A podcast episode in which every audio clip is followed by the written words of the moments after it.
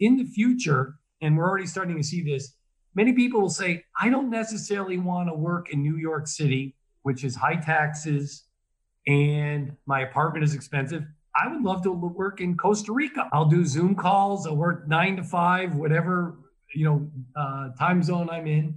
I can get a wonderful villa, and I'm going to live a global lifestyle, a nomadic lifestyle. Welcome to the Going Global podcast, brought to you by Globalization Partners. Hire anyone, anywhere, quickly and easily. Use our AI driven, automated, fully compliant global employer of record platform, powered by our in house worldwide HR experts with 97% customer satisfaction ratings. Globalization Partners succeed faster. Hello, everyone, and welcome to another episode of Going Global, the podcast where leaders of high growth companies tell us their own stories of going global and building global remote teams. I'm your host, Diego Mendiburu, and remember that you can find all episodes of this show on Spotify, Google, and Apple Podcasts. On today's show, we're going to interview Allen Koski. Allen is President and Chief Innovation Officer at Insured Nomads, an insurtech focused on the healthcare needs of expatriates, remote workers, and business travelers. Hello, Allen, and welcome. Hi. So, Allen, I want to start with a personal question because you clearly are a big fan of traveling. You have said that you've visited over 70 countries. So, how did the pandemic disrupt your lifestyle and your hobby of traveling all over the world? Yeah, it really has put a cramp in things. It's interesting. I still have the opportunity to talk to people all around the world through Zoom calls, etc. But it's not quite the same as you know going out to dinner, having a conversation. And of course, in our business, we would visit hospital facilities and get an idea of the healthcare systems in those countries. And, and certainly you can't do that right now. And I think lastly, it's just getting the idea of how the location supports the globally mobile person. And you really don't get that when you're not traveling.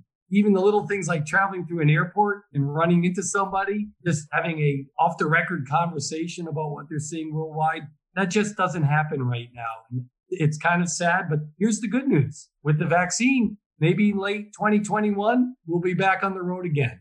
I'm pretty sure you already know where are you going to travel as soon as you can, right? Uh, I've got a lot of credits. So uh, Scotland, Budapest, Poland, other locations will be calling. So we've heard the word nomad, and of course we know what that word means. But what does it mean in this day and age? Is it the same as a digital nomad? I've also heard that concept. In one interview, you mentioned the term global gig worker of the future, and I really like that. Are all those the same? How would you differentiate them? Yeah, you know, it's interesting. So, a digital nomad right now can either describe somebody or describe a unique visa that certain countries are offering right now. Barbados and Estonia would be great examples. Is in the past, if you wanted to work there and you were somebody who was not a resident, you might be able to work for a while on a tourist visa but now they're offering what's called digital nomad visas, which will allow you to stay up to a year or longer. Should you petition, you filed for this visa, and then you have to show you have a certain amount of income that you earn, and you'll work basically online. So digital nomads is a unique visa, but I look at it a more broad-based term is in the future, and we're already starting to see this. Many people will say, I don't necessarily want to work in New York City, which is high taxes, and my apartment is expensive. I would love to work in Costa Rica. I'll do Zoom calls. I'll work nine to five, whatever time zone I'm in. I can get a wonderful villa and I'm going to live a global lifestyle, a nomadic lifestyle. So I think we're seeing more of that. And to your comment, which is really very insightful, which is about the global gig worker, mm-hmm. we're already seeing this. People don't necessarily need to go into the office in the future to be successful. And the organizations are saying, we've learned that people are very productive at home. So we're not going to force you to come in and wherever you work is okay by us. And there's a certain amount of people that are saying, well, I think I'd like to work in Croatia, Costa Rica, Estonia, some of the places that are very popular right now. Uh, we've seen a fair amount of people that have decided to live in Portugal and this is not just Americans, this is of all nationalities. And their kind of conversation is cost of living is great, the quality of life is wonderful. and I can still do my job efficiently and effectively. And I think that's a real trend. One thing about globalization partners is as an organization, you guys do a wonderful job supporting those type of people. And I think in the future, we're going to see more and more say that I don't necessarily want to get on a train, go into a big city, you know, spend hours going into a big city and then pay high taxes and then spend an hour going home when I can live somewhere really nice. So, what are the challenges of this new world where you can have this kind of professionals working like that? And what are the challenges for the workers? You know, how can they feel that all their needs are covered? And of course, what are the challenges for the companies that are hiring them? How can they retain them and offer them a similar package of benefits to those received by the workers that are indeed working in the company headquarters?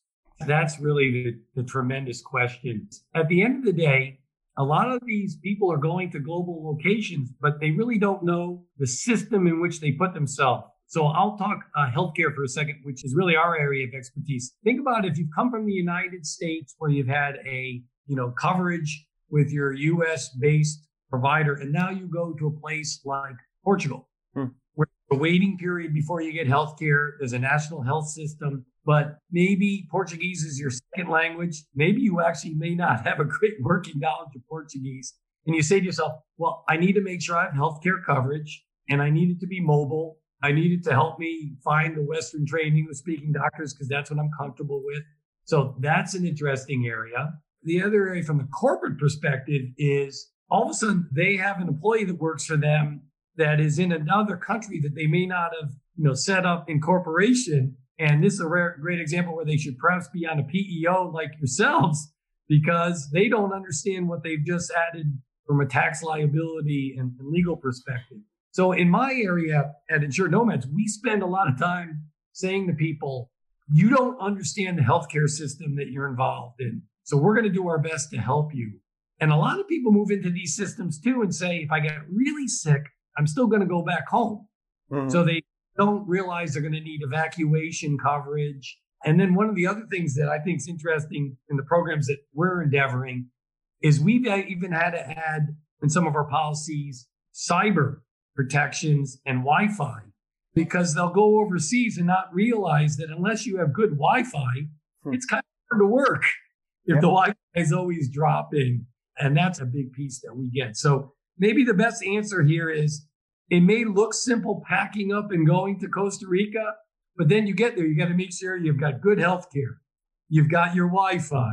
You've got, you know, VPN. You've got the protections that you're used to at home. And maybe from the corporate space, and I think this is a great opportunity for you, is you don't put yourself into a legal situation that you're not used to. Like, for instance, maybe you didn't do your visa properly and then they ask you to leave and that's one of the reasons why I think the digital nomad visas are so interesting. It's an interesting world out there. And I think it's going to get more complex as most people go to one of 130 countries. There are some countries, obviously, folks don't go to, but we're starting to see a wider swath of locations, and each one of them have a unique cultural situation and a unique healthcare situation and tax situation and visa situation. Uh-huh. All these should be thought about during this process. Yeah. So it might be obvious for some people out there, but I think we have to say it. Why would a company bother to be worried about this and to make sure that they do offer all these benefits to hire digital nomads and nomads in general? I mean, what kind of talent is doing this and why would that talent be valuable for a company? It's interesting because most organizations now feel that unless you've had a global assignment, you will not have an entree to upper management. Mm-hmm because that global cultural information that you get dealing with other folks, most companies have great needs in diversity, etc. It's almost something that needs to be done for everybody. And I think part of the thing about traveling global or working global is you see that there are great ideas from all over the world and interesting and wonderful people who have got great talent not all the talent resides in the home office. And I think that's an area of great support. I think from a corporate perspective, too, it has to do with the employees also. A lot of them are saying, you know, I don't want to take the traditional approach. I may be somebody who has a special or unique talent, please support me in the way that my lifestyle is most efficient. And I think this is a generational thing. You know, baby boomers look at things much differently than millennials or Generation Z. And I think Generation Z and millennials are actually asking more of their corporate partners to help support them in their personal growth. And this is a personal growth issue too. Hmm. One of the greatest books I ever read was Rick Steves' Travel as a Political Act. I would love to have everybody read this because very often we all get stuck into the thinking that everything we do is done correctly or best here. And what I love about that book is it, it opens your mind to other ideas. And one of those examples was like Portugal recently redid many of their drug laws. Mm-hmm. And that had a lot of interesting controversy in the US. And this last election cycle, Oregon voted in very similar laws. It's interesting that unless people have studied how things have worked well in Portugal, they would be very worried about what's happening in Oregon. But it worked out fantastically there. Even in my healthcare space, you know, you see these wonderful trends that aren't just from the United States and Europe, that all around the world, people are empowering through their Android or Apple phones to stay healthy, to understand the different healthcare systems, to pay their claims. It's a new world out there. And I think the more people see and meet different people around the world, I think the better off we'll all be on this planet. Connecting to the last question, could you describe what a digital nomad looks like? I mean, is there a common set of characteristics they share? Maybe the kind of work they do or the kind of goals they have? Uh, because you mentioned Estonia and other countries that have this digital visa.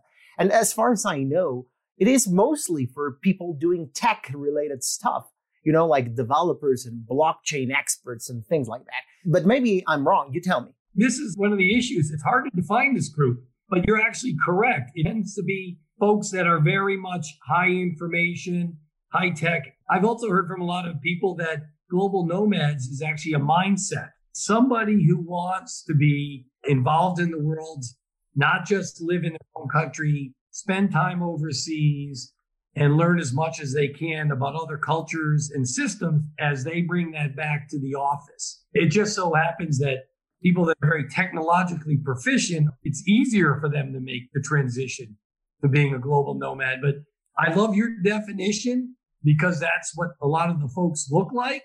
But on the other hand, from a global nomad perspective, I look at it as a mindset. And while I may not be the most technologically proficient person in the world, if you added up all the time I've spent outside of my home country, it probably adds up to two or three years of time, always wanting to meet new folks. I actually believe maybe I fit that role, you fit that role.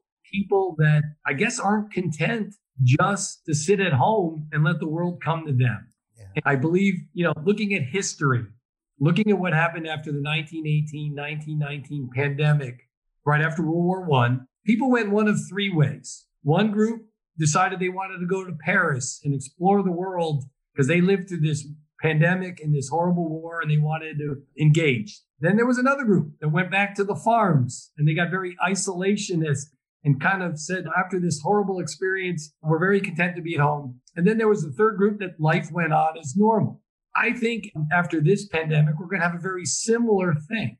We're going to have one third you know, the numbers may be a little off. They're going to say, I'm going to explore the world. I've lived through this unique. There's enough pent up demand here to travel. And that's the folks that I think are going to be the digital nomads that we're interested. Hopefully, we'll get the isolationists comfortable enough that they're willing to travel again and see the world is not as scary a place as they may think it is. And then there are those who life goes on as normal, had their trips already scheduled, their business assignments already scheduled, and say, listen, I'm just going to pick up where I left off. So maybe asking you, does that sound like a hopeful thesis for us going forward?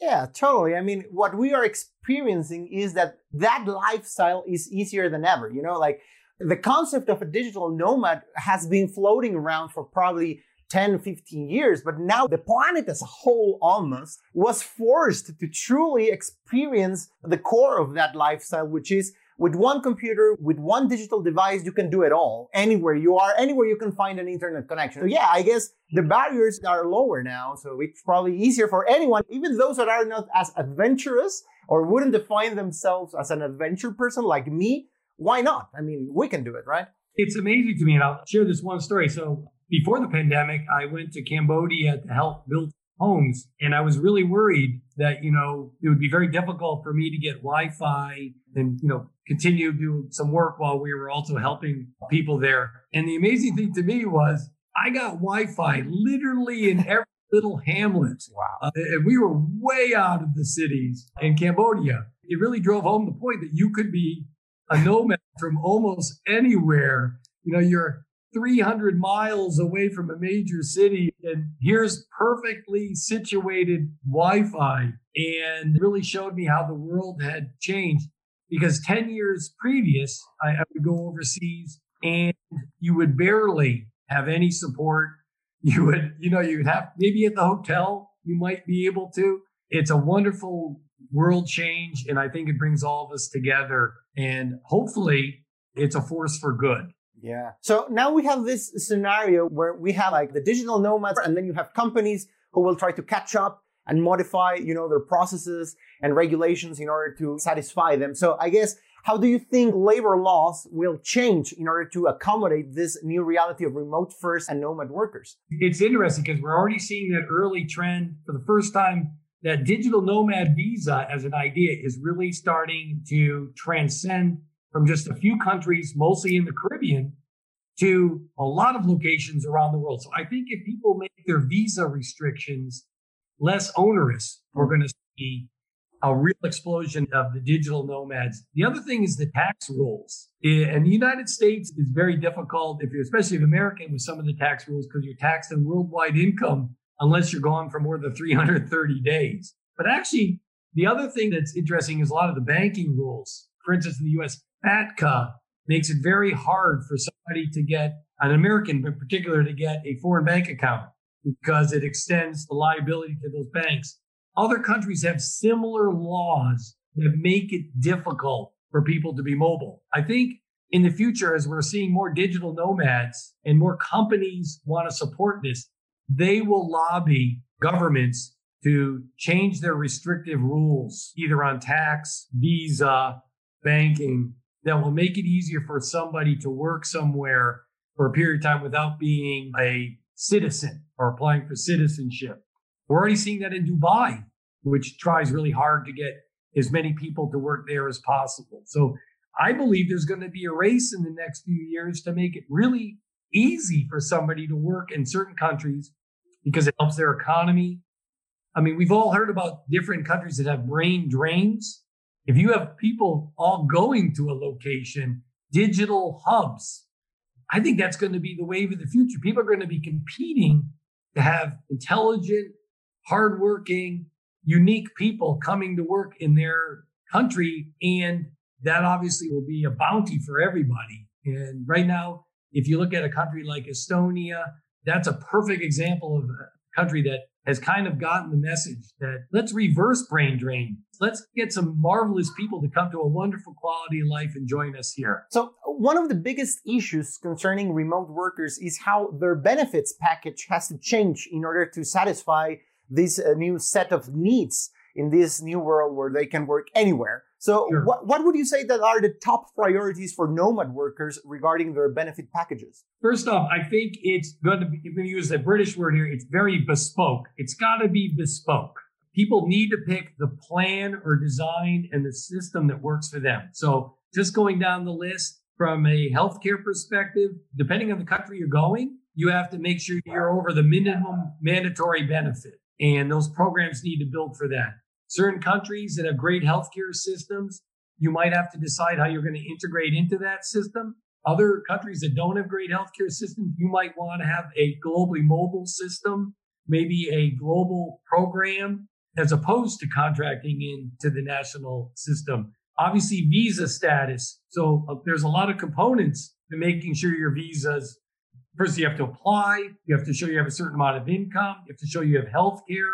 You have to show you have evacuation coverage. I think that those issues all come together. But if you're really boiling it down without getting too deep in the details, it's going to be a bespoke program built by country, by individual. And the other question that people tend to forget is let's say we're sending you to go work in Estonia. It's quite a bit different if you're going to be working in Estonia and just pretty much staying in Estonia all the time versus working in Estonia and going to Finland and Russia and the, into the EU. So you have to build the mobility components. And this is an area a lot of people forget. They'll put somebody under a local plan, but the local plan doesn't help you when you travel for business throughout the region. So you need to have a plan that's also mobile with you, or if you want to return home on vacation or for healthcare, etc. The most important thing is you've got to make sure that it's tech enabled. One of the things about these nomads is it better be on an app, must be on the phone, it must be easy to deal with. It must also maybe even have geo positioning so it helps you get to the correct provider. If there's a security risk, the positioning might send you a warning.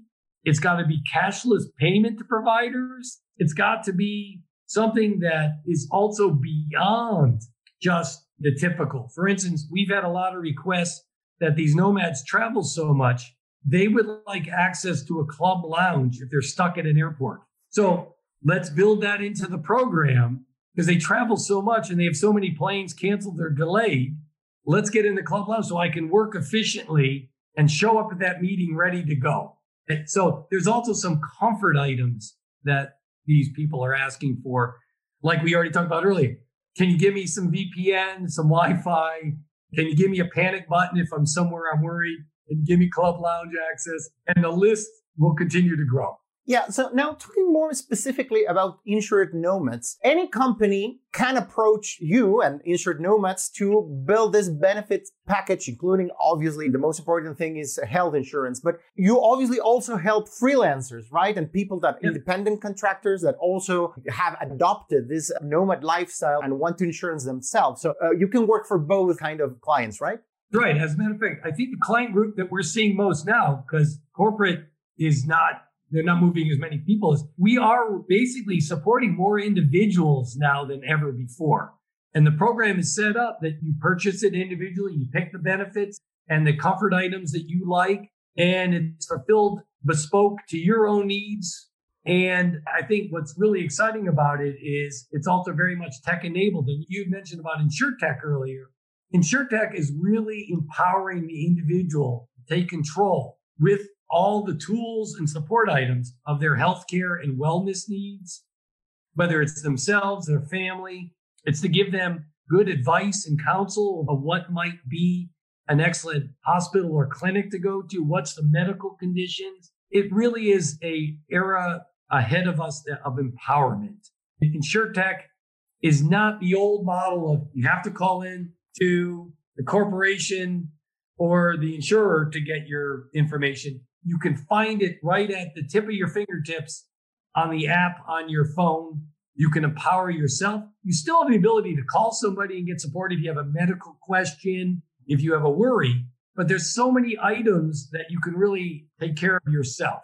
Yeah. Like getting Apple Pay to pay for your medical claim instead of the old days where you used to have to call back to an insurance carrier and ask them to pay for you. So, also to understand how companies like yours have transformed the industry, if a nomad worker wants to pay for his own health insurance, what would those options be like five years ago and what are their options now? Actually, right now, because we're starting to see the bespoke nature of healthcare, that a lot of employers are saying to people, go pick your own plan, pick what works for you. Like, you want, you know, if you're somebody who wears glasses, do you want to have enhanced vision coverage? Do you want, you, you want to have, you know, dental? What type of deductible out of pockets and benefit levels you want for medical. You purchase the program, we'll reimburse you either through expense account basis or we'll give you a stipend.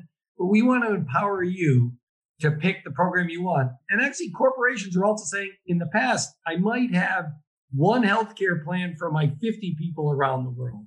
And now they're starting to say, you know what? Why don't I basically have 50 plans for my 50 people around the world? Let them choose because everybody's setup is different. And I think that that also makes it easier for them because in the past, most of the questions would come back to benefit staff. Now, the digital nomad can directly work through the app on all the issues that they need and they can have their family more empowered. And remember, there's a lot more split families out there. Hmm. And dad might go work in Costa Rica, but the children may be at college in the United States or Europe or anywhere. And or travel. So there's a lot more permutations out there in countries and living arrangements, etc. So your question is really germane. What has really changed? Well, five or 10 years ago, almost everything involved a phone call back to the home office or the carrier. Nowadays, very few phone calls back to the home office of the carrier. You can get it almost all digitally empowered through your phone. So let's imagine someone has heard this podcast and suddenly finds this nomadic lifestyle really attractive. What would be the first step you would recommend this person to take? How can they take care of their health and their own security and start planning their life and their family life plans uh, for this nomadic lifestyle? This is a question I get quite a bit that seems really basic is my suggestion to people is if you're thinking of going to a particular location, there tend to be groups of digital nomads already there and they have a lot of associations and I would literally just go online and try to find, you know, digital nomads, the country, and then maybe reach out to some of those people and say, you know, what, what do I need to know? Who should I talk to? And you can always get some great insights. We have a lot of good information at our Insured Nomads website. You have a lot of great information at the Globalization Partner website. There's so much public information that, that gives people an opportunity to do research. The people that have trouble with these assignments are the ones who blindly go into them saying, this is just going to be like an extended trip or vacation. And it never turns out that way. But if you're prepared, you'll know the cultural issues. You'll know the visa issues. You'll know the healthcare challenges. I'll give you a, a healthcare challenge. I mean, if somebody blindly moves to Singapore and they have a family member on Ritalin, Ritalin is a controlled substance there. Hmm. That's going to work out very well for you. Hmm. but in your research first, you avoid that issue. So there are a lot of groups out there that will help you research so you don't make those same mistakes that others have that have just packed up and gone without that much detail, thinking that it's going to be a really simple and easy affair. So, I mean, we've been talking about this the whole uh, conversation, but again, what do you think is the future for nomadic workers after the pandemic is over? Well, first off, I think the future is very bright for this lifestyle. I think for the first time, we now have employers understanding that people can work at home or somewhere and be very productive. As you know, in the past, it was very difficult for somebody to say, I'd like to work from home. And because the, the mentality was, let's get you in the office. So people have learned that this lifestyle works. So I think the employers are supportive of this. I think the employees now, and many of them are not very tech enabled, have learned that I can survive on Zoom. As a matter of fact, not survive, I can thrive. So why don't I thrive somewhere I enjoy? So I think that's very bright. I do believe that there's also going to be a real rush to support these people because any community can use digital nomads as knowledge, excitement, enthusiasm in their community. Also, financially, they bring good things to the particular countries or cities and locations and where they go. So I think laws are going to change, visa statuses are going to change, and organizational structures will support that. And then maybe the last thing I'll mention is the millennials and Generation Z are much more adventurous than baby boomers and Generation X. Uh, and frankly, I, I believe generation is a lot more intellectually curious than many of us are too. And I think people are going to be looking for that adventure and that global experience, typically to round out their career or start the career. And for that, I tip my hat to all those that are looking for a different approach in their life. Like I said, I think travel as a political act is not only a book, but a mantra. I think we can learn from everybody. And that's one of the great things about being in the global space. And I, I hope you agree with that thesis. Yeah, absolutely. And and I want to finish with a personal question. We started with a personal question and we will finish with a personal question. How has your nomadic lifestyle changed your view of the world? How has it changed you on a personal level? I'll answer that by a story. I went to Amman, Jordan on a business trip, and most of the Americans were not leaving the hotel. They were very worried. And I ambled out and was, I needed a haircut. Very simple thing, but four blocks away from the hotel, there was a local barber, did not speak English. I did, I couldn't speak the local language. Went in there and basically we finger pointed. The gentleman cut my hair wonderfully with a straight edge razor. It was the best haircut I ever had. He pantomimed everything. We shared some Turkish coffee, and it was a wonderful experience. And I came back, and the folks that were with me who were not leaving, like, that's the best haircut you ever got. And I explained to them that haircut with a straight edge razor four blocks away by myself. And they were basically in horror, but they wanted haircut. And then I, I said, well, why don't you come with me? We'll go down there. So I took two of them down there. They too had haircut. The person who was cutting my hair was almost in tears. And I thought enough of the haircut to bring my friends back. Pantomimed. And I was just thinking to myself, it's about getting out of the bubble. It's about trusting others. And I think that that day really opened my eyes.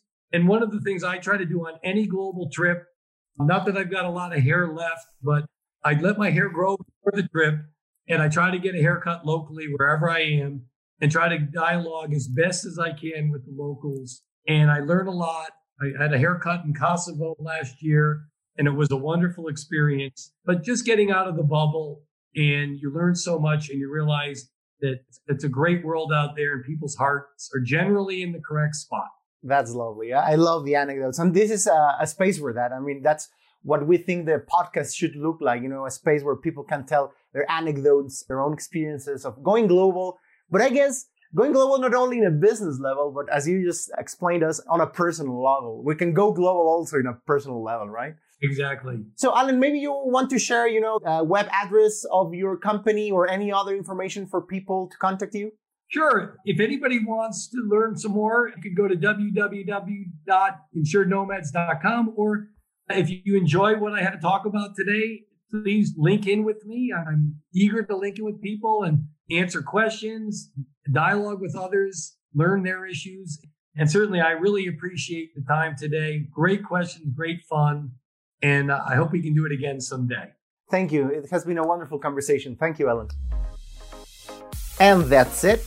This is the end of our show. I hope you enjoyed today's episode. Remember that you can find all past episodes on Spotify, Google, and Apple Podcasts. If you are planning to hire a new global team member, remember that Globalization Partners makes it easy to onboard international talent in a matter of days. Go to globalization partners.com to get started. This is Going Global, presented by Globalization Partners.